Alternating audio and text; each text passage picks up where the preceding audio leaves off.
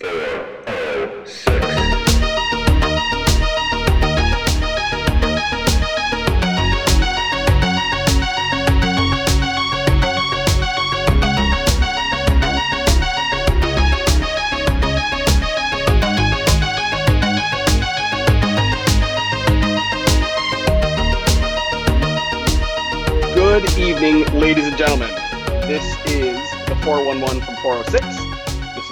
Chewie, and I'm joined once again by my brother from another mother, Mr. Pip. How are you, sir? I'm great. I'm glad to be back in podcast land. It's been too long. It's been a little while, as you like to say. I think we're going to have to rename our podcast to that probably. it's, ladies and gentlemen, it's been a little while. yeah, yeah. So, uh, so yeah. So Matt is right. It has been a while. Um, the, the last podcast that was on the feed um, was actually one that I did solo, and I did it the night before WrestleMania. Um, part of the reason that we haven't podcasted in so long is we actually got together. Pip actually came to Cleveland, um, and we got to hang out for a weekend, which was which was super cool, super long overdue, and and really um, kind of cathartic for me. I, I, I won't speak for you, but um, I had a blast. It was awesome, and we had these big plans of we were going to record a bunch of podcasts and put a bunch of the can, and that just that just didn't happen. But um, but, but it was it was awesome. I had I had a wonderful time. I hope uh, I hope you. Thank, first of all, thank you for making the trip to Cleveland. I know that that uh, it was a pain in the ass, especially coming off a family vacation um, a lot of driving, but I appreciate you doing it. No, it's it, it was it was not a thing at all. In fact, uh, it was it was probably one of the the best things that has happened to my soul since uh, the whole COVID pandemic hit to begin with. We uh, we were on spring break the week leading up to that. Took a day off and then got back in the car and drove to Cleveland. Turns out driving to Cleveland's a lot uh, quicker than driving to Florida from from Indiana. So uh, it was it was super easy. It was a breeze. I had an amazing time being there. It was so much fun. We got to do all kinds of fun stuff, visiting some some breweries, some of my new favorite breweries that we got to uh, to visit out there. And then of course the you know the uh, the catalyst, the, the whole reason we were there to begin with was uh, that the event of the season, WrestleMania.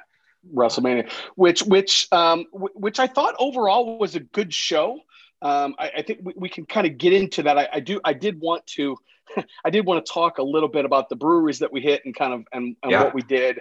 Um, so so Matt came in. Um, he came in Saturday this year. Normally, you come in on Fridays, and again, yeah. it, it, was so this year came in Friday. Uh, my oldest son actually was at a um, a birthday party. He was playing paintball in in the middle of like Grafton, Ohio, and so we went to we we went to pick him up, and uh, we had I don't know maybe an hour to kill, and we found this uh, this bar this this I mean the, the the diviest of dive bars. Um, we we walked in there. It was pit. You know, it was the sun was out. It was a beautiful day, and we walked into this dark, dingy bar that makes every dive bar you've ever seen like look pristine by comparison. It was called the Deluxe Bar in Grafton, Ohio and the gal that was there working the bar, quote unquote, um, was she was she watching? Was she watching the Masters or was uh, she watching softball? I don't think that was on. I think it was. I think it was softball, women's softball. But she was she was looking for the Masters. Right. she couldn't she couldn't find it. I don't so know if that's an upgrade it. or not. You know, but right. I, whatever. Yeah. So so we hung out there for uh, we, we a shot and a beer and I have to give you props. You're, you're not normally a whiskey drinker, but you but you downed a shot of Jack Daniels. I am not, so, but I am definitely a sucker for peer pressure. So I'm and I was in it to win it, man. I'm like, you could have you could have made me drink anything. I was so excited to be there. I would have put any substance in my body and, and gone along with it. Yeah, so, so then we went uh, we went and we picked up my son and he and then from there he had a an AAU basketball game. So we went to a basketball game, watched the first of a couple basketball games my wife actually, bless her heart, um, and I have to I have to give her props for for allowing the guys' weekend to to commence the way you know she she's she's very good. We have three boys and and it's a lot for her to deal with them. But so she came in and picked him up from the game, and then we went downtown Cleveland to the first of two breweries. Uh, we went first. We started at Bookhouse Brewing, mm-hmm. which um, I, I will have to put some photos and, and and a review and stuff on the blog. I haven't done that yet, but so uh, remind me, was that the one we sat outside? I believe so. Yeah. Yeah. It, it was an absolutely beautiful day in Cleveland. I mean, it was in the high mid 70s. It was a beautiful weekend all Maybe weekend. one of the nicest that we've had since we've been doing this at this time yeah. of year because typically the weather is very cold or ranges from cold to very cold, potentially snow on the ground. I mean, it's it's yeah. never ideal weather, but this this weekend uh, it really worked out. Yeah, it was perfect. I, ironically enough, we have had 11 inches of snow over the last two days. It is it is April 22nd. Now, if the first six inches melted one night and then the next five inches melted the next night, but over the last two days we've had 11 inches. So, so on the 22nd of April as I record this. Um, so anyway, yeah, so we went to Bookhouse Brewing and then we went uh, to uh, I don't know what, six blocks, three blocks down the street, and we went to another place called Bad Tom Smith Brewing. Um, and I think, and I, candidly, I don't remember the difference between the two, but I remember we had some really good beers at both of them. Yeah, um, yeah, absolutely. We both so, have flights and both sampled uh, different different styles, different IPAs, and I think you got some darker ones, and uh, they were they were both good. I I, I yeah. like them. I would go back to both of those places. They're nice. Yeah, yeah. So those are if you're if you're familiar with the Cleveland area, those are both right downtown in Ohio City. Um, and again, there's a bunch of breweries down there that are kind of walking distance to each other. Um, so that was that was Saturday. Uh, then we came home about just in time. We made dinner, and then we fired up uh, what, what's the, the, Peacock Network hmm. um, to watch night one of WrestleMania, which um, which was a good show. So my brother Mark came over. Um, and we, we did build a pyramid. It was uh, it's not nearly as big as as pyramids past. Um, and uh, I, I, hate to say it, I don't even think we looked at our drinking game once in terms of the actual rules, but uh, but we were still partaking. It was fun.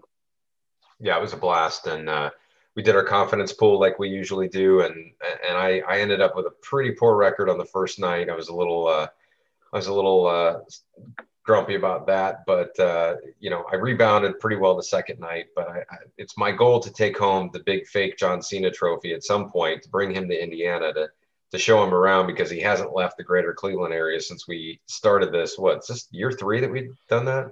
Yeah, this is year three, and my son, my son Grayson, has actually won. He's won them, won him twice. Yeah, yeah. So, not even trying, and he's just like nailing it. Yeah, so yeah, yeah, night night one was was a rough one for you uh, in terms of in not in terms of picks necessarily, but just in terms of uh, you, you, put a lot of high value picks that night and and lost those unfortunately. Yeah. Um, so let's see. Night night one was uh, I'll pull it up here real quick. We don't have to go into a, a big huge review, but uh, night what your, one. What was your favorite night? What was your favorite match from night one? If you have to, if you have to ah, look boy. over real quick. I'm yeah. So so the, uh, I'll, I'll just run them down real quick. Bobby Lashley beat Drew McIntyre. Natalya and Tamina won a, um, a tag team turmoil match. Cesaro beat Seth Rollins. AJ and Omos beat the New Day. Braun Strowman beat Shane McMahon. Bad Bunny and Damian Priest beat The Miz and John Morrison. And Bianca Belair beat Sasha Banks. You know, I, I don't know. Um, I I guess it, it would be I hate to say it, might be the the first match of the night, Bobby Lashley and Drew McIntyre. Um, you know, either that, the, the, the Sasha Banks and Belair match was really, really good. I remember enjoying that a lot. That one might um, be the best. I mean, that one might be my favorite from the match or from the yeah. night one. Yeah. Um, I think part of what I liked about Bobby Lashley and McIntyre was that Lashley won. Um, I didn't think he was going to, and I always kind of like to be surprised. Um, I, I, I just think Sasha Banks is an incredible performer, um, and and and Belair was in there and was and was really um, holding on, you know, right there with her. Right, it wasn't like Sasha was was um, was uh, carrying that match at all. So, right. um, yeah, there was. I, I, I have to. I have. I have to say, Bad Bunny. Um, I realize that I am not the target audience at all for Bad Bunny um, and and we just kind of sat there and we were just kind of in awe of how like how much that guy did. I have to give him a ton of props. he wasn't just a quote celebrity in a wrestling match. I mean, like he was carrying that match. Um, with with my old school wrestling hat on, I'm not a fan of that only because I think it kind of sucks to bury one of your wrestlers, i.e. the Miz, who basically got his ass kicked by a quote celebrity. But it was he did a really good job. I you know I have to I have to give him respect for what he did in the ring. I, am not a fan of that match, but I but I have to respect what he did. Yeah, I agree. I was I was frustrated with that too. More so, I felt like um, pointlessly on behalf of the Miz because I felt like if I were him I would be really confused about why, when I was the world champion not too long ago, now you want me to put over somebody who is not even going to be a full time performer in this this thing. And it, it, didn't make. I mean, they could have had him pin Morrison for you know just as easily and, and saved a little bit of face with the Miz, but. I didn't quite understand why they did that the way that they did, but I agree with you uh, that that Bad Bunny absolutely held his own in a way that I feel like a standard celebrity is usually very awkward. They don't have any experience. They're not seasoned. Um, they're counting on the performers to basically do all the work. I don't think that was the case here. I really do think that he did an exceptional job for what he was asked to do. He very clearly trained for it and put himself through the motions. Yeah, in, in fact, I don't I don't think his tag team partner Damian Priest was in the match until like the very end. I, am pretty yeah. sure Bad Bunny was was you know I I don't know what that means for him. I don't know if he's going to be a performer. I don't know if he's going to continue to do stuff. But um, you know, I I I, I have gathered that he is a, a pretty well known rapper slash performer, whatever he is well known for. Um, and you know what? I mean, WrestleMania is a time of year when you when you bring eyes to the product, and and I think it's fair to say that he did that. He brought eyes to the product. So, um, so you know, so good on them. Yeah. Um, so let's see. Sunday then was was another big uh, brewery day. Uh, we woke up and we started and we started at a place called Missing Mountain Brewery. Um, that place I loved. It was the first time I was there. They had a they had a Bloody Mary bar that was second to none, and that was kind of how we started our started our day. Um, and they had some really really good beers. Um, again, it was a, a beautiful day. Um, sun was shining, and this place was fucking packed. I mean, we got there at 11 o'clock, and we didn't think we were going to be able to get a spot. On a Sunday, um, by the way. On a Sunday, yeah. I think they had a big brunch menu, brunch sort of yeah. theme, and that's that's why they got people packed in. But I agree, that place was fantastic. I I would love to go back there again some someday. Yeah, I no, I agree. Yeah, and and again, we we had a we had another flight. Um, I think four or five beers there. Mm-hmm. Um, I don't think I had a bad beer there. I'll have to go back and kind of look. I, I don't even know if I took any notes, but it was yeah, it was it, it was they were very very good. Uh, from there, we went to Ohio Brewing Company, which was about I don't know two not even two miles down the road. Um, had another flight there, which was which was good. Uh, in my mind, not as good as Missing Mountain, but it but still had still had some good beers. Um, and, and any you, you have anything to to add about Ohio Brewing? Uh, I liked it. I would say it may be my least favorite, but not because it was bad, just because I felt like the others stacked pretty high. Um, yeah. it, it, doesn't come anywhere near Missing Mountain. I think they just had a different variety there that was really good, and and in the ambiance and the menus and all that stuff. Ohio Brewing Company um, just kind of felt like a big bar. It didn't it didn't yeah. really feel like a brewery. It felt like some place that uh, a lot of people congregate, you know, late at night and dancing and all that, you know, all the things all those young whippersnappers do uh, these right. days. But I mean, it was it was perfectly good. It was serviceable. I think that was the one place that we went to that I actually didn't have a flight um, because I didn't it, the, the they didn't have a huge selection of their own beers. They had a really good selection of beers in general, but I felt like the selection of what they were doing specifically was a bit limited. So I went with uh, I don't remember what it was called, but it was the one you recommended uh, that I really liked, and and it was very good. But that was that was quickly. I think as soon as I put a couple bucks in the jukebox, I'm like, wait a minute. If we're gonna drink beer and put money in a jukebox, there's only one place we need to be right now. That's exactly right. And so we so we made our way uh, to the one and only Annex Bar and Grill um, and in fact, it's I'm I'm looking at my my Twitter feed, and I, when I checked in there, I said, "And now the weekend is complete," and and so we sat at the annex and we ate burgers. Uh, if you've ever had an annex burger, in my opinion, it's the best burger you can get.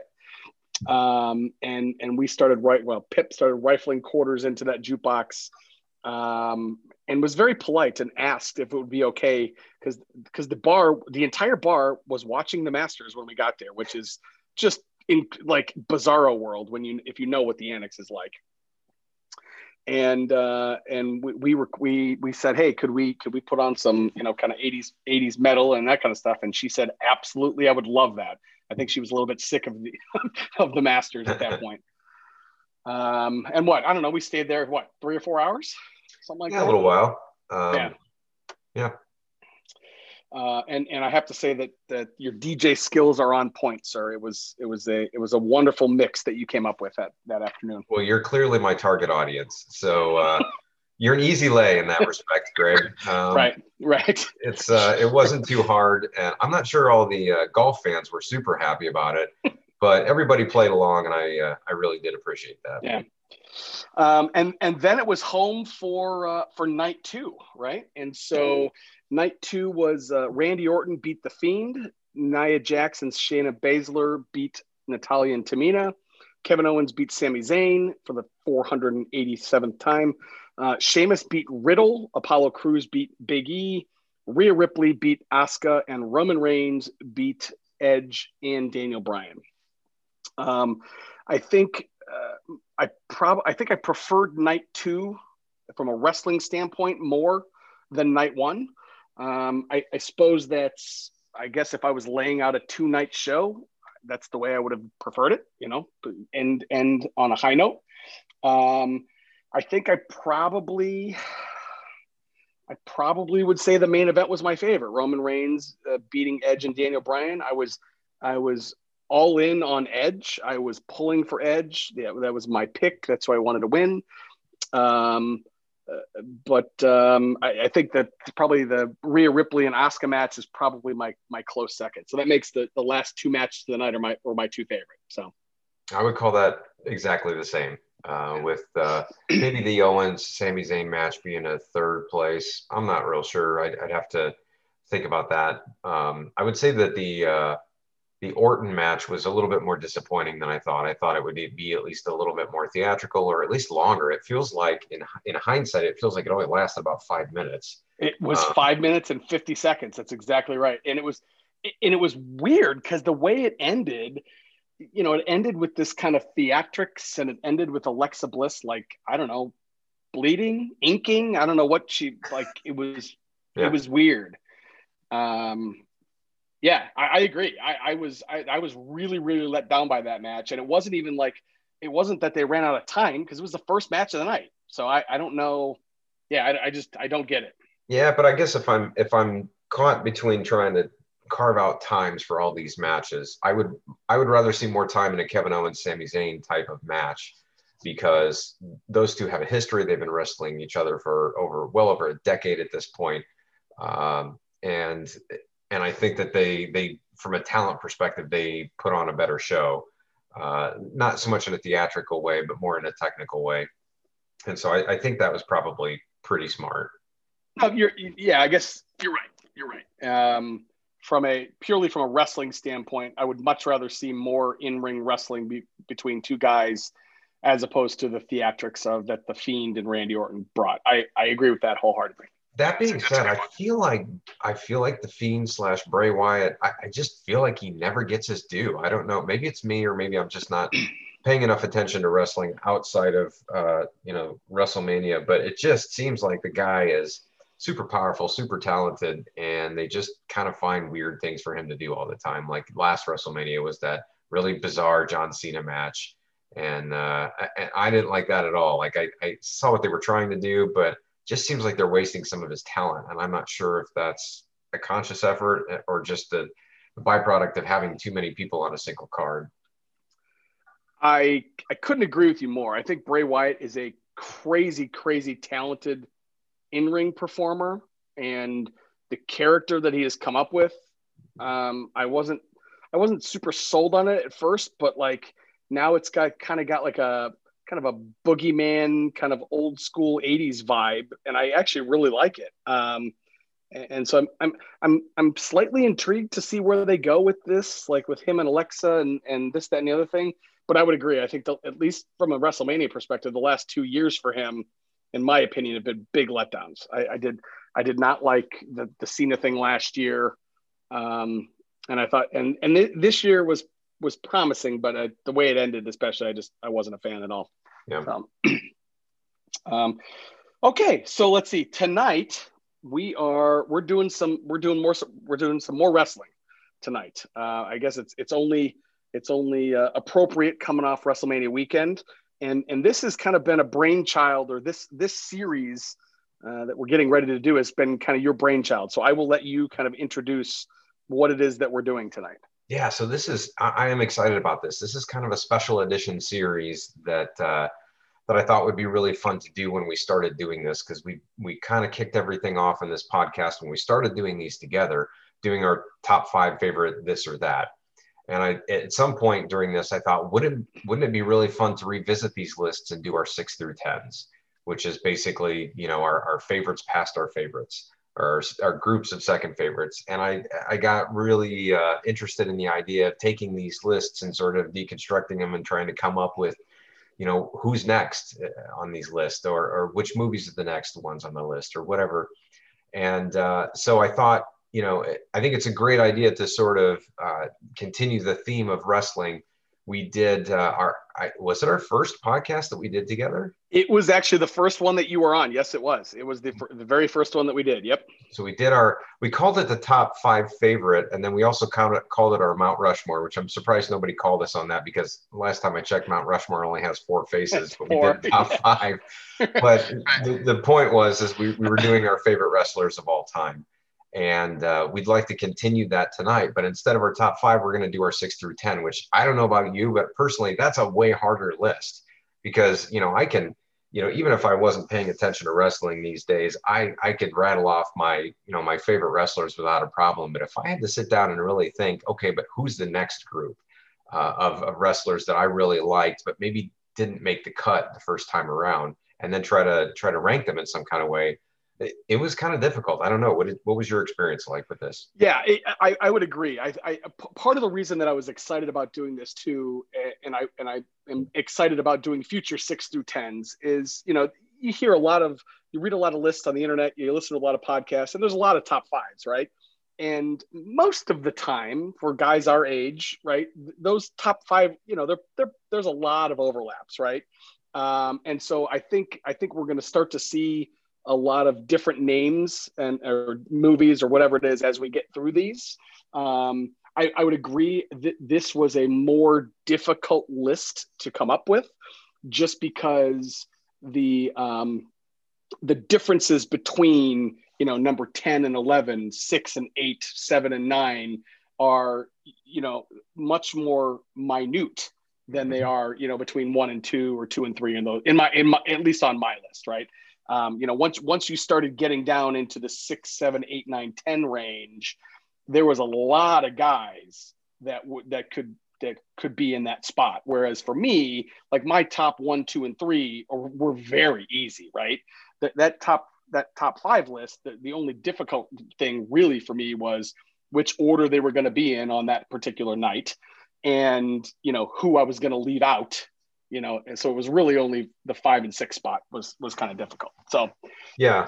So um, I think one thing we should do this time is, is, try to mirror a little bit of what we did last time, which is I don't think last time we actually put them in order.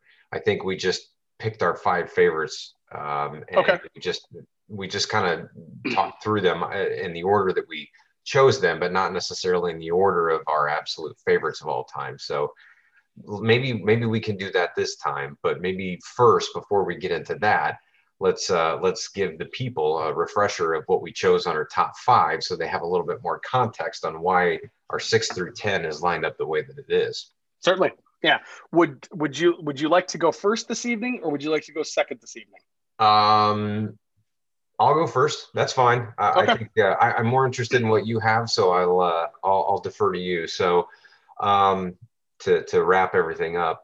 So first, I'll go through my old list, and, I won't go you know into any of those guys. We talked about all that stuff before. If uh, for any of anyone who might be interested in that who hasn't listened to it, it should be archived uh, under our podcast. So so please go grab a copy. Uh, but my old list was uh, in no particular order: Stone Cold Steve Austin, uh, Macho Man Randy Savage, Jake the Snake Roberts, Rowdy Roddy Piper, and Bret the Hitman Hart. So those were my uh, my five. With if if I'm if I am picking a favorite, it was Jake Roberts. He was always my uh, my my big go-to uh, back in the day, being a technical wrestler and uh, having the greatest finishing move of all time, in my opinion. So I'll, i guess I'll give him a little bit of depth uh, as a recap. And then The Rock was my. We did give each other honorable mentions. Uh, I think you sprung that on me without me knowing it, and which I love when that happens. And so I added The Rock, who uh, I, am making it a point. You know, obviously being a six through ten list, none of the first five, including my honorable mention, will be on my list. So, do you want to go through your uh, your list first, and then and then I'll I'll start mine. Sure. Yeah. So my, my original top five, um, again, in no particular order, was uh, Stone Cold Steve Austin, Macho Man Randy Savage, Hulk Hogan, Ric Flair, and The Undertaker. Uh, and my honorable mention was John Cena. Um, if I were to pick my number one, uh, you know, Taker. I know it's, it's Taker. It, it is. It's Taker. It is. It's Undertaker. The, the the the one A there would be Macho Man. Um, Macho Man to me, I, I, I have found that I've I've grown to love Macho even more as I'm getting older. Right, the more I watch of him, um, the, the, more I appreciate him. I probably appreciate him more now than I did um, even when I was growing up. But you're right, it, it is Taker. Um, I've I've just I've always been an Undertaker mark. So, um, okay, so here we go. Uh, we're we're going to start with six through ten. I suppose it's maybe seven through eleven if you if you include if you're not going to include the honorable mention. Yeah, um, true. So so so here you go. Who's who you got uh, your first pick this evening? Well, just to do the smoothest segue in the history of these lists, my my number six uh, is the Undertaker. Um, I, I, he had to be on my list. He he very closely came into my my original top five the Undertaker, I think, goes without saying. I mean, you covered it, you know, immaculately in our first podcast. The guy is an absolute beast. He is, um, he's the phenom. He is, he's the, the last time I got to see a wrestling match live and in person was with you, and we got to see him uh, in a buried alive match with Mankind. And I think the thing I still remember seeing him get introduced for the very first time when he was introduced as Kane the Undertaker at the yeah. Survivor Series as uh, by by um, by Ted DiBiase. And he, from that moment, very quickly established his dominance and did not stop for many, many, many, many, many years. And uh, there's two things that I think that really endear me to the Undertaker. The first being that he never left the WWE. He's one of the one of the major top A level superstars that never defected to the WCW. I mean, when you look at the list of all the legends, I mean, it, it, the argument can be made he wasn't in the legends era that he sort of came along um, as, as a lot of them were aging out but you know he, he did come in when uh, uh young enough to wrestle hulk hogan uh, yeah. probably shortly past hogan's prime but you know he was in there with that group but he never went to the wcw uh, compared to hogan macho man DiBiase, bret hart i mean you name it everybody went there to get a paycheck. And uh, he stuck with the company, and I think Vince really appreciated that. And I think he's going to be, I, I think he's going to go down in history as maybe number two to Hogan. Uh, Hogan Hogan is different because he was the face and he helped launch the company and put 93,000 seats in uh, in the Silverdome. And um, but the Undertaker, I think, has had more longevity. I think he's had more diversity to his character. I think he's just been more exciting. I think he's earned more respect from his peers. Uh, guys like Bret Hart and Stone Cold Steve Austin. I mean, nobody has a bad thing to say about The Undertaker. Uh, the second thing that I really, really like about him is that he was clearly the leader in the locker room. There was a point within his career where he was established and nobody did anything without, um, you know, sort of the blessing of The Undertaker as far as, you know, the, the talent and things like that. Um, and there's a lot of great stories. I, I, saw one the other day. Cody Rhodes was doing a, a shoot on, um, I think, the first Royal Rumble that he was ever in, and he went up. Uh, you know, he, he got in. He was so jazzed, and he didn't even really know what he was doing. He went up and he hit the Undertaker in the back of the head and really clobbered him. And the Undertaker just did one of those really slow turnaround moves. And Cody's thinking, "Oh shit! Like I'm I'm gonna die. Like the guy's gonna kill me." And and the Undertaker walks up to him, you know, while he's behind his really long hair, and he said, "Kick me in the, you know, I'm going to pick you up, kick me in the knee." Like he gave him a spot basically, And uh, he's like, The Undertaker never had to do that. Like, he didn't know me anything. And uh, I, I, just think that he's more than one of the most respected guys in the game. And if I can make one last plug, the is it the last ride the name of the documentary that's on the wwe network oh it's so good like 10 hours or whatever five or 10 five or six hours i don't remember how long it is but it's really long. It's really hard to watch because it's clearly him in the twilight of his career just trying to talk himself out of wrestling year after year after year. But it's really good and it really helps to sell how important he's been to this company for so long. Yeah he, again i mean yeah he's he's my all-time fave. Um yeah, I, I, I don't have anything else to add. I'm I'm I'm glad. I, I'll be honest with you. I'm surprised to see him on your list, but I'm glad that he's there. He's he's he's the phenom. He's he's the goat in my opinion. So, um, okay. So I my my next or my first one this evening is um, he is the greatest intercontinental champion of all time. He is the Honky Tonk Man. I the honky tonk man it comes from an era of professional wrestling for me, um, and this is where I knew him. Right, he you know was was in the WWF. Right, um, so this is like 1985, 86, something like that. Um, and, and, he was this kind of smarmy heel. He was playing, you know, he was a bad Elvis impersonator. Um, you know, he had the big chops. He was a, a boisterous, over the top heel that nobody liked. You weren't supposed to like him. You're supposed to hate him. And, you know, the 10 year old, 12 year old, whatever it was, me hated him. Right. And I was rooting against him every single time. And, um, you know, I, probably the most iconic match of the Honky Tonk Man is actually one that he lost. Right, it's when when he lost the Intercontinental title to the to the Ultimate Warrior at, at I think it was a SummerSlam, and he lost it in like you know 16 seconds or eight seconds or whatever it was. Um, but it was Honky to me is like he's just the the consummate heel in that era of wrestling. I mean, he was he was just a bad guy through and through yeah, I mean, he had some people that cheered for him occasionally, but but he was a bad guy, and you knew it. And he he knew how to be a heel both in the ring and out of the ring, whether he was by himself or if he had a manager, Jimmy Hart, and he was he was paired sometimes with Greg Valentine and those kind of things. Um, I, I, was just a huge fan of the Honky Tonk Man. I just I love that character. Um, you know, he he went on to do some other things, and I think he's actually, believe it or not, still wrestling occasionally on the indie scene even today. Um, you know, but uh, just a huge fan of the Honky Tonk Man. Love him. Absolutely. think he's one of the most hated heels of all time. Yeah. Uh, and, and, I think the thing that if, if I can sort of try to throw my mind back at that time frame, the thing that made me hate him so much is that he had the intercontinental belt, intercontinental belt for what felt like forever. Uh, because he ended up being Steamboat after Steamboat and Randy Savage had their legendary match in WrestleMania 3 and held that title, I think, for over a year. I mean, it was a, it was, yeah, it was like 64 weeks or something like that. Yeah. It was really yeah, long. It felt like a really long time. Um, but he was just one of those guys that he just, he couldn't be anything but hated. Like, there's no way to like that character. And I think he played it in a very, very intelligent way. He wasn't the most skilled in ring technician, but he certainly held his own um, I will say that I, I didn't really love his stint with uh, Greg Valentine when Valentine dyed his hair. Rhythm, that became the Rhythm, Rhythm, Rhythm and Blues. It was uh, terrible. tag team that was that was not especially interesting, but um, you know the the guy know how he knew how to sell, um, and he was just he was the, I, I loved a wrestler. I, at, at the time when I was younger, I didn't know how to appreciate hating a wrestler, but looking back in time, like the more I hate him, the more over they are, right? Like that's what yeah. that's what the company wants, and that's the sign of a really, really uh, good character for sure. Okay. All right, who you got, sir?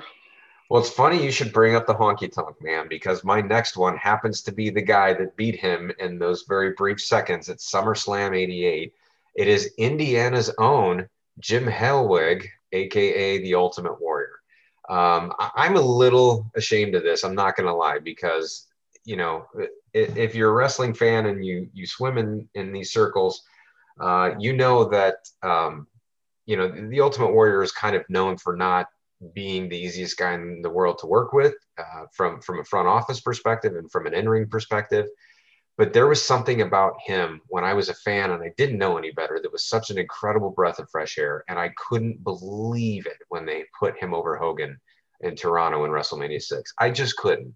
And for me, I was hoping he'd last forever. I really was because he was just, he had the body paint, he had the, the chiseled body, like literally nobody else had that body in, uh, uh, in the business at that point. And it was so impressive. And he just seemed so completely invincible. And the energy and the nonsensical rants uh, in the, uh, in the interview segments that he did he just he made for for one of the most entertaining characters ever and in hindsight looking back like i can understand why most people did not have a lot of respect for him i mean he he did a lot of pretty shady stuff he uh, he held up the wwe on a couple of occasions and got fired for it on a couple of occasions i was glad that eventually at the end they they made uh, they made amends and they got him back in and of course very tragically, he died shortly after uh, his. Uh, it was like the night after his last appearance on Raw, where he came out and, and did kind of a thing. Um, I, I, just thought he was a great. He was a great spectacle. I'm not sure he was great at anything else, but as far as watching him sprint to the ring and shake those ropes and and pin Honky Tonk Man and the guy who held the title for over a year in about 30 seconds, not even that and walk out the Intercontinental title. I just, you know, I just remember being completely blown away. So I loved him as a kid. I thought he was super fun. Yeah, I, I most people were either Hogan fans or Warrior fans, right? I was always a Hogan fan, um, but uh, but I have, I, to me, when you if you look back at that era, that era is defined by a single match to me and it is Hogan Warrior, right? Like that that era hmm. is you know, and that was kind of the the passing of the torch, but that was like the, those were the kind of two big icons, right? Um, and yeah, I, I, again, Warrior was never one of my favorites, but um, I, I, was thrilled to see him get into the Hall of Fame eventually. Um, you know, uh, unfortunately, the night before he passed away, or two nights, or whatever it was. But um, I, am glad. I'm glad that um, I'm glad he got his due. I'm glad he's a Hall of Famer. Um, and I and I love the fact that they they named a, a, an award after him that they give out every year now at the Hall of Fame. Um, and it's and it's for kind of not it's not one it's not charity it's um, I'm not even quite sure what it. What I think it, it's about charitable work. Um, is it? I, I think that's. Yeah. Uh, I, I don't remember the exact theme of it, but yeah, they don't they don't give it for you know performance it doesn't have anything to do with uh, you know the the talent or the business in that respect but they do give it to talent for doing things i think titus o'neil was the one that uh, was the recipient for this, this year, recent yeah. year and he he won it for a lot of his charitable donation work and things like that so yeah i just i just think that's i i i, I love the fact that they that they named it after him so yeah. good good pick i will say that it was um, an attempted uh, passing of the torch at wrestlemania 6 because hogan Hogan Hogan yes. very uh, gleefully took it back about a year later at WrestleMania seven, and That's then right. took it back at WrestleMania nine. So it was clear that that uh, somebody thought Hogan still had some some juice in the tank. Some juice, yeah. Um, okay, so my uh, my next one is is one that probably will not be on your list if I had to guess. Um, there there are there are professional wrestlers that are talkers. There are professional wrestlers that are technicians. And there, there are some guys that, you know, the best of the best kind of do both. Um, this guy, I think, is probably, probably my favorite in ring performer of all time. And that's not to say that he doesn't cut a great promo because he does. He is probably the epitome of the everyman for me. This is Arn Anderson. I love Arn Anderson. He wow. is one of the one of the original horsemen. Um, he, you know, is probably most well known, at least by WWE fans, uh, for his stint as one of the brainbusters with him and and uh, Tully Blanchard. Um, but Arn Anderson, to me, I mean, he he Ric Flair obviously is the most well known of the Horsemen, but Arn Anderson to me is the backbone of the Horsemen. He's the you know he, he's known as the enforcer. Um, he he's just kind of one of these guys. He, you know, he goes in there.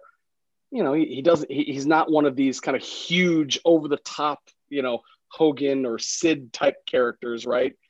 But he, he looks like an everyman, right? He, he goes in there and he can be ruthless. He can, um, he, he's, he, he's always carrying the mat. He, he's the working man, right? Um, and I just, I loved his work as the, uh, in the Horseman. I loved him as with, with Blanchard as part of the Brainbusters. Uh, I've just been a huge fan of his work forever. I, am I'm, I'm thrilled. I, I remember I was thrilled when they came over the WWE or WWF at the time because um, I was a huge fan of his as the Horseman um, over in WCW at the time or NWA. Actually, this was even before WCW. Um, but I, I, I, was remember I so, I was so pumped to see them over in WWE, and um, yeah, I, I just love Arn Anderson.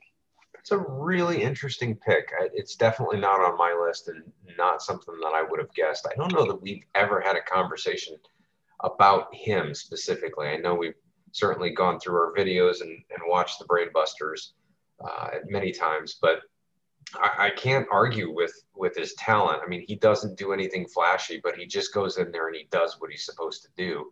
And he is somebody that I think has spent a lot of years in the you know in the front office after his uh, after his tenure as a talent in front of the camera.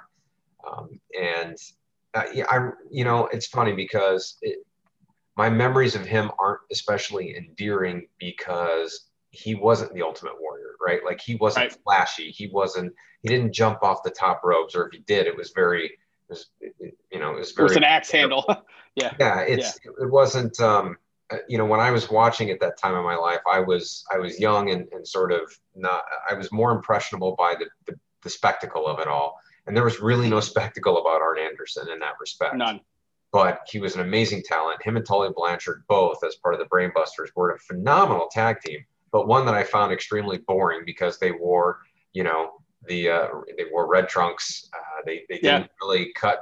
I mean, that's why I assume why they stuck him with Bobby Heenan so he could be the mouthpiece and and let Bobby cut the promos for the most part. And and there wasn't really anything flashy or exciting about them, but technically what they did in the ring, they did extremely well. I believe they had the titles for a while.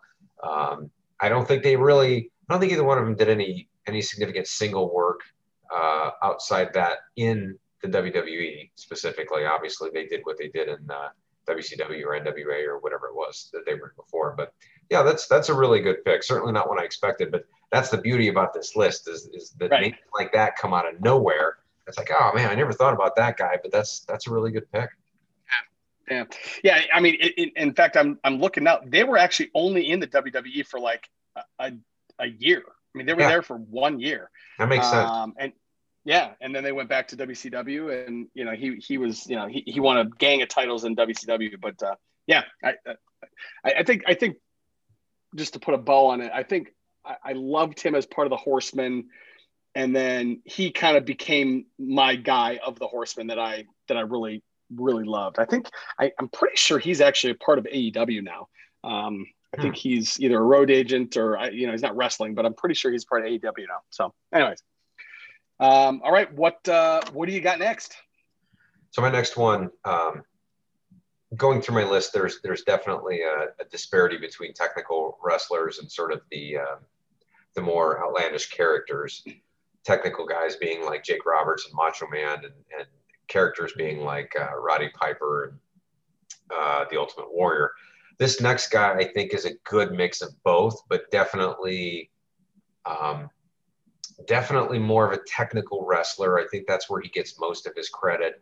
And I would say that he takes a he, you know, there are some wrestlers that are known for taking really great bumps, like Ric Flair and Shawn Michaels. This guy is up there in that list with almost cartoonish sometimes, but in a way that sells it in the best possible way. Uh, it is Mr. Perfect Curt Hennig. He is such an amazing, underrated talent. And I, I don't know that underrated is even fair to label him with that. I think he's going to be forgotten in the grand scheme of things from fans' perspectives over the years because he wasn't, you know, he, he came up in an era where the bodies were like the Ultimate Warrior and Andre the Giant and, and guys, Hulk Hogan and guys like that. But I mean, this guy made anybody and everybody look good. I mean, he had he gave Brutus the Barber Beefcake his best match ever, and Brutus is not exactly a wrestler of, of technical epic proportions on any which level. is which is saying a lot to give Brutus It's saying a good lot. match, right? Yeah. In fact, if if memory serves, Beefcake was the first one to get him pinned.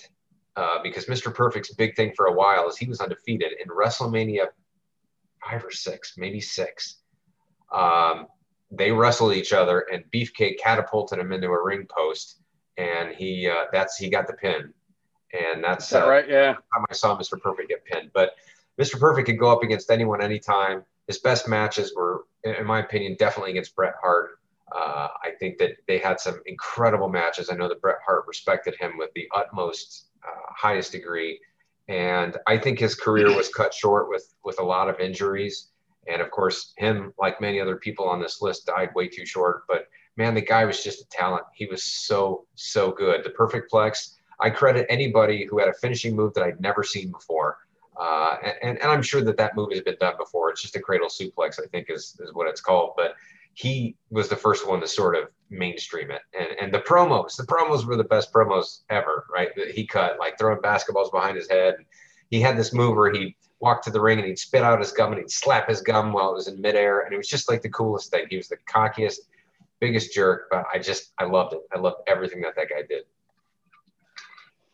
Mr. Perfect. So uh, back in the last episode that Matt and I recorded together, which was episode 42, we were talking about our all-time favorite action movies. We had something happen that had never happened before on the podcast, where it was we both chose the same movie for the same spot in our list. I believe it was The Matrix. I don't remember which which number it was, um, but I'm thrilled to say that that has happened again because my next pick is Curt Hennig, Mr. Perfect. Um, yeah, I, I mean, you, you said it right. He he was, yeah, I mean, he was he was perfect, right? He was the perfect heel. He came into the WWE as this guy with these vignettes that you just you hated him before he even stepped in the ring. Um, I, I actually remember him. Uh, he he won the AWA World Title from Nick Bockwinkel, and I'm pretty sure he used a roll of quarters in his fist to hit not but Nick Bockwinkel. And if you, if you're not familiar with Bockwinkel, he was kind of the AWA's version of Flair, right? He was kind of the older stately gentleman that that had their title cheat cheat, cheat to win and Hennig at the time was was the up and comer but uh, but where he really kind of you know came on and, and exploded again was once he got to WWE uh, and and and took over the the, the perfect persona um, you know he had Bobby Heenan with him he was always in Heenan's Heenan's stable um, and I mean yeah he was just he was an amazing amazing technical wrestler um, I can't add anything else. Mr. Perfect was I, I loved him. He was awesome. Yeah, he was he was fantastic. So, yeah. Um, all right. So uh, who is next, sir? You So got, for uh, mine, you got, um, you got two more. this is this is one that definitely uh, teeters more to the character side. Although I think he's a bit underrated as a technical wrestler. Um, and another guy that I felt like I didn't get enough time with. Uh, he was easily the biggest, most mm, maybe not the biggest, but certainly in the top two or three of the, the most notorious heels in the heyday of wrestling that I love, which was WrestleMania 4, WrestleMania 5. Um, he had the best laugh in the business. There's just nobody like him in this respect, and it was Ted DiBiase, the Million Dollar Man. I love the Million Dollar Man. I still love the guy. I think he's great. Um, he always put on such an amazing show, uh, and, and I hated him. I always hated him because he never let my guys win. Like he had a he had a program with Jake Roberts for a long time, and I thought for sure Jake Roberts was going to win the Million Dollar Belt, and it never happened. No, I don't think anybody ever won that Million Dollar Belt from him, but I can't remember. Maybe some. Uh, yeah, yeah, I don't remember. but I just I loved everything about him. I thought he kind of not unlike per- Perfect and Flair. You know, he he definitely was very grandiose with some of his bumps, right? Like he he took a bump really well, um, and uh, you know I remember he had this move that he missed 100% of the time where he stood on the second turnbuckle and he fell backwards to drop the elbow. He never once hit that. Maybe he Never. Iron Mike Sharpe or Barry Horowitz with that one time. but I never saw him. It's like you knew that was when the match was going to turn, was when he did that. But I think he was very, very much well respected in the locker room as one of those guys who would do everything he could to put you over and and to have a good match with. And for that, I always uh, I always thought that Ted DiBiase was was one of the greatest talents, one of the best heels that was ever in in the game for sure. Yeah, I, I, was I was a big fan of DiBiase as well. I loved all the stuff that he did with the Million Dollar Belt, all the skits, all the skits where he was, you know, he'd bring cash into the ring and and you know what what would he have what would he make the fans do and those kind of things. Um, yeah, great great pick. I lo- I love DiBiase, um, and and he was there was um, there's a podcast that that I think you listen to too. It's um, with Bruce Bruce Prichard something mm-hmm. to wrestle with Bruce Prichard. And and according to Bruce, and he and he would know because he was very instrumental in the creation of that character. Uh, that character basically is is is Vince McMahon, just kind of turned up to eleven, right? Which I I, I obviously don't know Vince, um, but that doesn't shock me at all. and I just I love that character. I think it's really interesting if you listen because that that the podcast is great for anybody who listens to this who likes wrestling. You have to go back and listen to every single episode of something to wrestle with Bruce Prichard with um, uh, with uh, oh gosh, I'm gonna forget his name now. Conrad Thompson. Conrad Thompson. Thank you. Um, it's it's so good, and they they spend a whole episode a whole episode on Ted DiBiase, and they talk about how you know back in the day when they were establishing this character. You know, the, the rules were very strict. This was obviously well before the internet and, and cell phone cameras or cell phones and all that stuff and like the characters even if they were friends in real life couldn't couldn't be seen with each other because they had to maintain the the mystique of, of um, you know what the stories were that were being told. So um, so there was a big push to like you know like hulk hogan and the iron sheik they couldn't ride in the same car wherever they were going. Well to, to further sell ted DiBiase's character they had to make it look like he was legitimately you know a millionaire which he wasn't but they made him ride around in limos all the time and they made him eat at fancy restaurants and they made him do all this stuff and he's like i don't know what i did to get in this in this gimmick but it was the greatest thing that ever happened to me because they made me do all this stuff and i you know i just had to sell the character yeah. So, um, so yeah, it was great. That's uh, that's my fourth one, I guess. On this. No, that's that's a great pick. Um, okay, so so my next one um, is by far the most recent pick. Um, it is it's CM Punk. Mm. Um, it, C, CM Punk and and and primarily the the stuff later in his career. Um, and that's not to say that I didn't enjoy his stuff earlier. So he went through, you know, obviously he came from Ring of Honor and he and he and he kind of was an indie darling, for lack of a better term.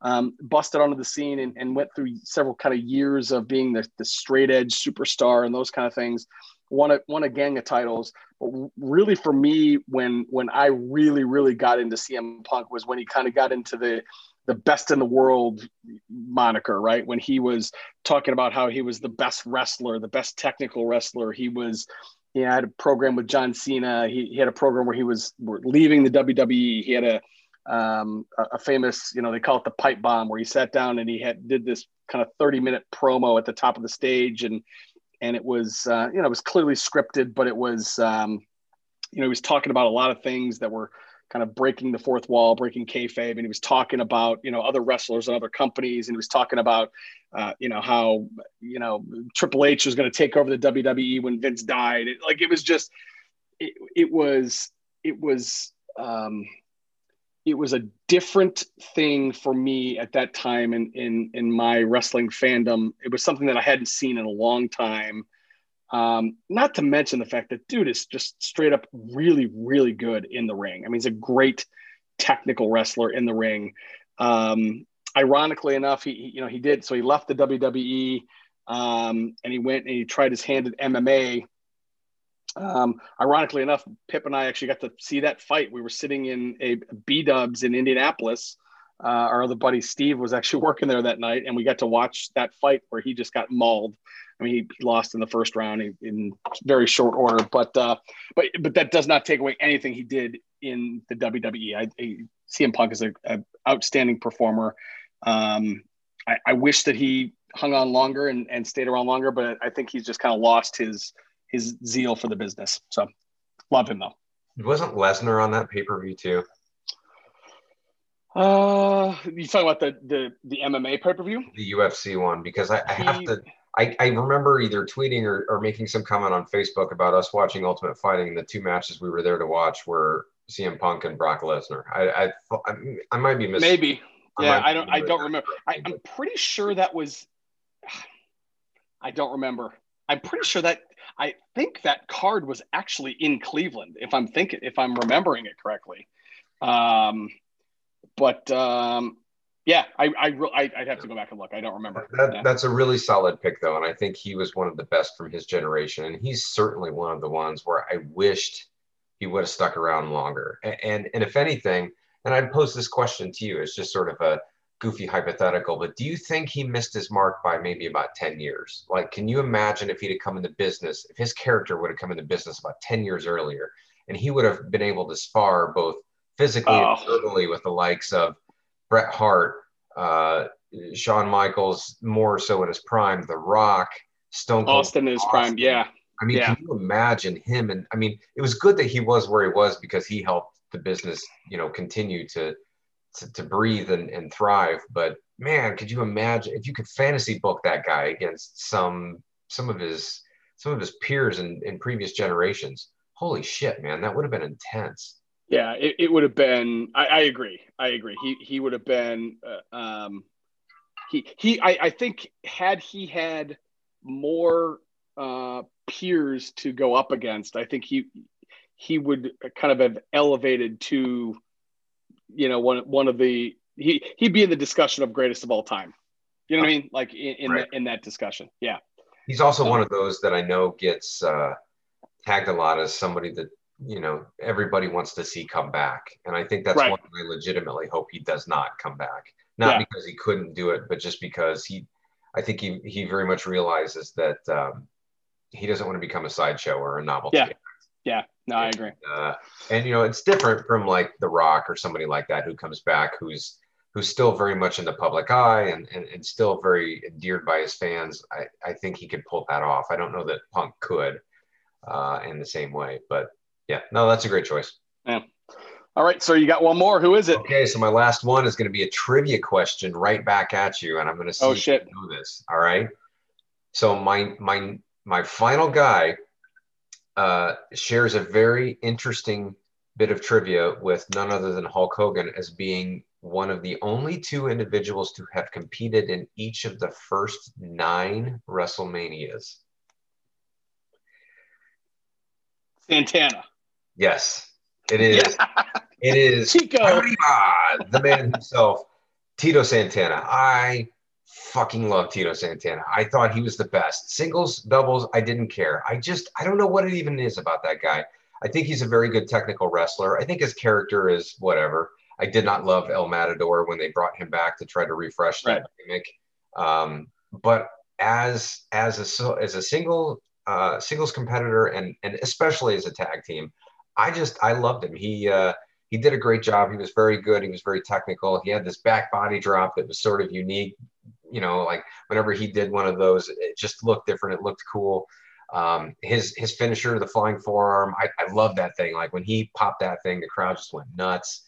Uh, you know, he did spend some time both with the Intercontinental Belt and as uh, as a tag team champion with none of them, none other than Rick Martel of Strikeforce, which I loved. Strikeforce. They had the worst '80s cheese dick song uh, for an entrance song ever. The Girls in Cars. Girls in Cars. But I love that shit. I had the Pile Driver album, which had that song on it.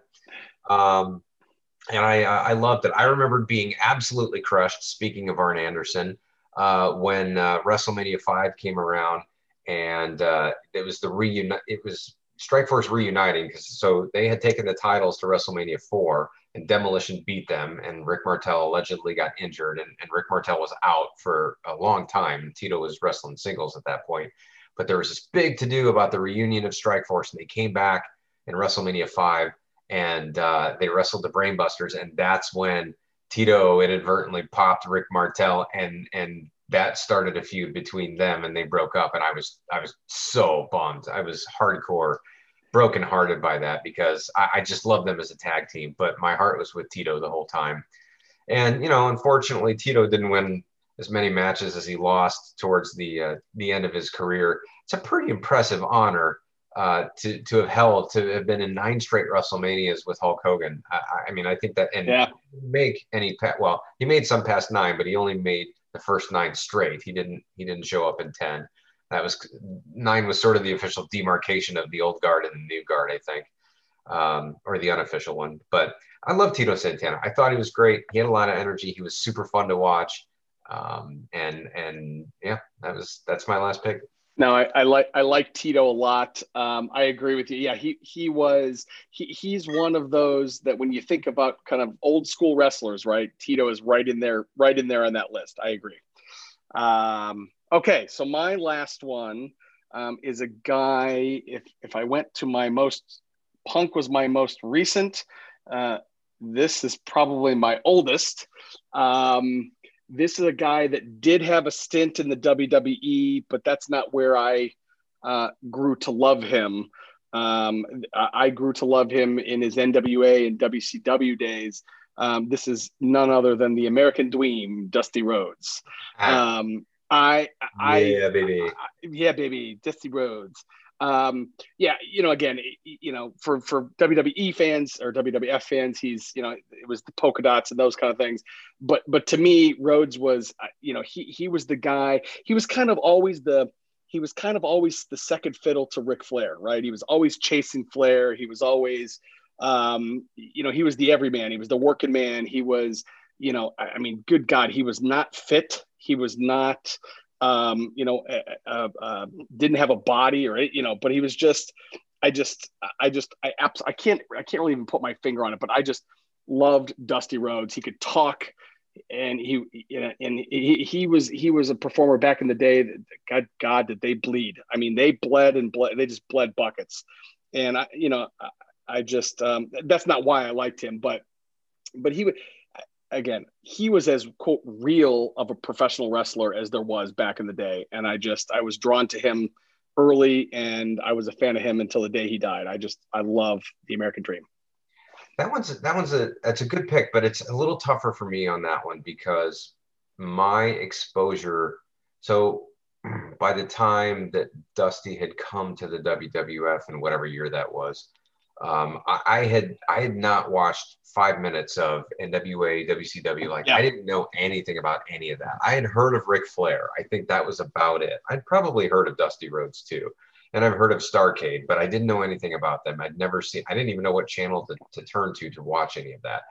So the only Dusty Rhodes that I ever really knew was the one that came to the WWE and the polka dots, and yeah, and, and severely out of shape and Sapphire and uh, a program with the Macho Man, which just never felt right to me. Like to pair those two together, like maybe in Dusty's prime, I don't know. Like I still to this day haven't really seen a lot of matches that he did before he came to the WWE. Um, so I had a really hard time understanding where he fit in, and I felt like maybe he did too. Uh, it, it seemed good on paper, but the whole Dusty Rhodes in the WWE experiment didn't really last very long. I don't think much more than me. No, a couple years. Yeah, like 80, it looks like 89 to 91. Yeah, I mean, it was, yeah, it was not long at all. But I just didn't, I, I think they had so much talent and so many characters and so much of everything else going on that it, it just wasn't a good fit for him at the time. And I think he rightfully went back to WCW and did some wrestling. And then, of course, was, uh, you know, was a, was a character, you know, in front and behind the scenes. So, yeah, I mean, it, I, I respect Dusty Rhodes. I, I certainly understand his legacy and how important he was to all that. It was harder for me to understand why people liked him just because my only exposure was the, you know, sort of the really goofy gimmick right. had in the WWF, yeah. and it was just yeah, I could see that. It didn't yeah, resonate as much. Yeah, I could see that. If if you if yeah, if you don't know if you don't know Rhodes before or after the WWE, I would agree that it's a shitty character yeah. you know, in, in, that in that couple years. So, um, all right, you got. Uh, do you have an, an honorable mention? Oh man, you know I. Uh, if not, that's fine. I, I mean, I have one that I, I feel like there were a couple people that I really struggled with trying to put on the list or, or trying to trying to keep on the list. Um, I think uh, if I had to pick one off the top of my head, I, I I think I might go newer actually for this one, since obviously my entire uh, list this week was all legend era, I think I would go someone like Randy Orton. I really, really love Randy Orton. I think he's fantastic. I think he's got a you know his his pedigree is obviously impressive. He's got a father, uh, or he's is he a second or third generation wrestler? I think, I think he's third, isn't he? I think he is third. Yeah. I mean, I know. Yeah, Bob Orton is his dad. I, I think he might be third. Or yeah, I think he's third. I just think he's a fantastic wrestler. It was between him and John Cena, and I think you covered Cena to some extent on the last yep. one. And yep. I feel the same way about Cena that you do. I really like and respect him. Think he's the second coming of Hogan, and and uh, just seems like a, a pretty good dude. But like Orton, there's something about him that just has some really curious but really fun staying power about him because he's been around for quite a while and he's still RKO, RKOing people all over the place. Yes, and, and they have taken that finishing move and made something like huge with it, right? Like they've they've come up with creative ways to innovate that every single time. And he's just whether he's a good guy, whether he's a bad guy, I, I want to watch him whenever he's in the ring. And I think he's got a great move set, and uh, he's just a, a, really intriguing character. I, yeah, I would agree. I would agree. Um, let's see. My, I, I, got another a newer guy too. It, it would be Edge right? Um, I, I just I, I, mentioned him earlier. I just I'm a I was all in on his corner. Um, I was devastated when he got hurt and he had to retire. Um, but he he's one of those guys that I've loved kind of his entire career, right? As he as he goes through and he has gone through several iterations of his character. Um, and at this point, he's just kind of the old guy that's that's kind of hanging on. Um, but he's goddamn, he's in great shape and he looks good in there. And yeah. and um, I, yeah, I'm just I'm just a big fan. What I got I got to I was looking here. I got to go back to to um, Orton real quick. Orton is a third generation superstar. Thought so. Um, and his uncle is Barry O. what? That's his uncle. I did not know that. Barry Orton is his uncle, yeah, which I think just makes him even cooler. Of so. course just uh, now I'm bummed that I didn't work him into my six through ten. Yeah. So, all right. Well, hey, we uh, we got there. We covered a lot of ground. Um, I'm sorry that it took us so long uh, to to get back. I I, I was uh, I was sitting here actually during the episode going through my phone, looking at some beer pictures and some photos that we took, and, I, and I'll I'll post those on the website. But we we actually did record a conversation uh, sitting at Missing Mountain. I have no idea what we were talking about. Um, I do I might, uh, actually. I remember okay. we were talking about video games. I think at the time, okay, okay. which is not a, a total stretch from from right. uh, stuff. I think I was explaining to you uh, the Call of Duty Warzone game, and uh, uh, we we were all over the place uh, as we usually are. But I think video games was one of the one of the primary topics of that.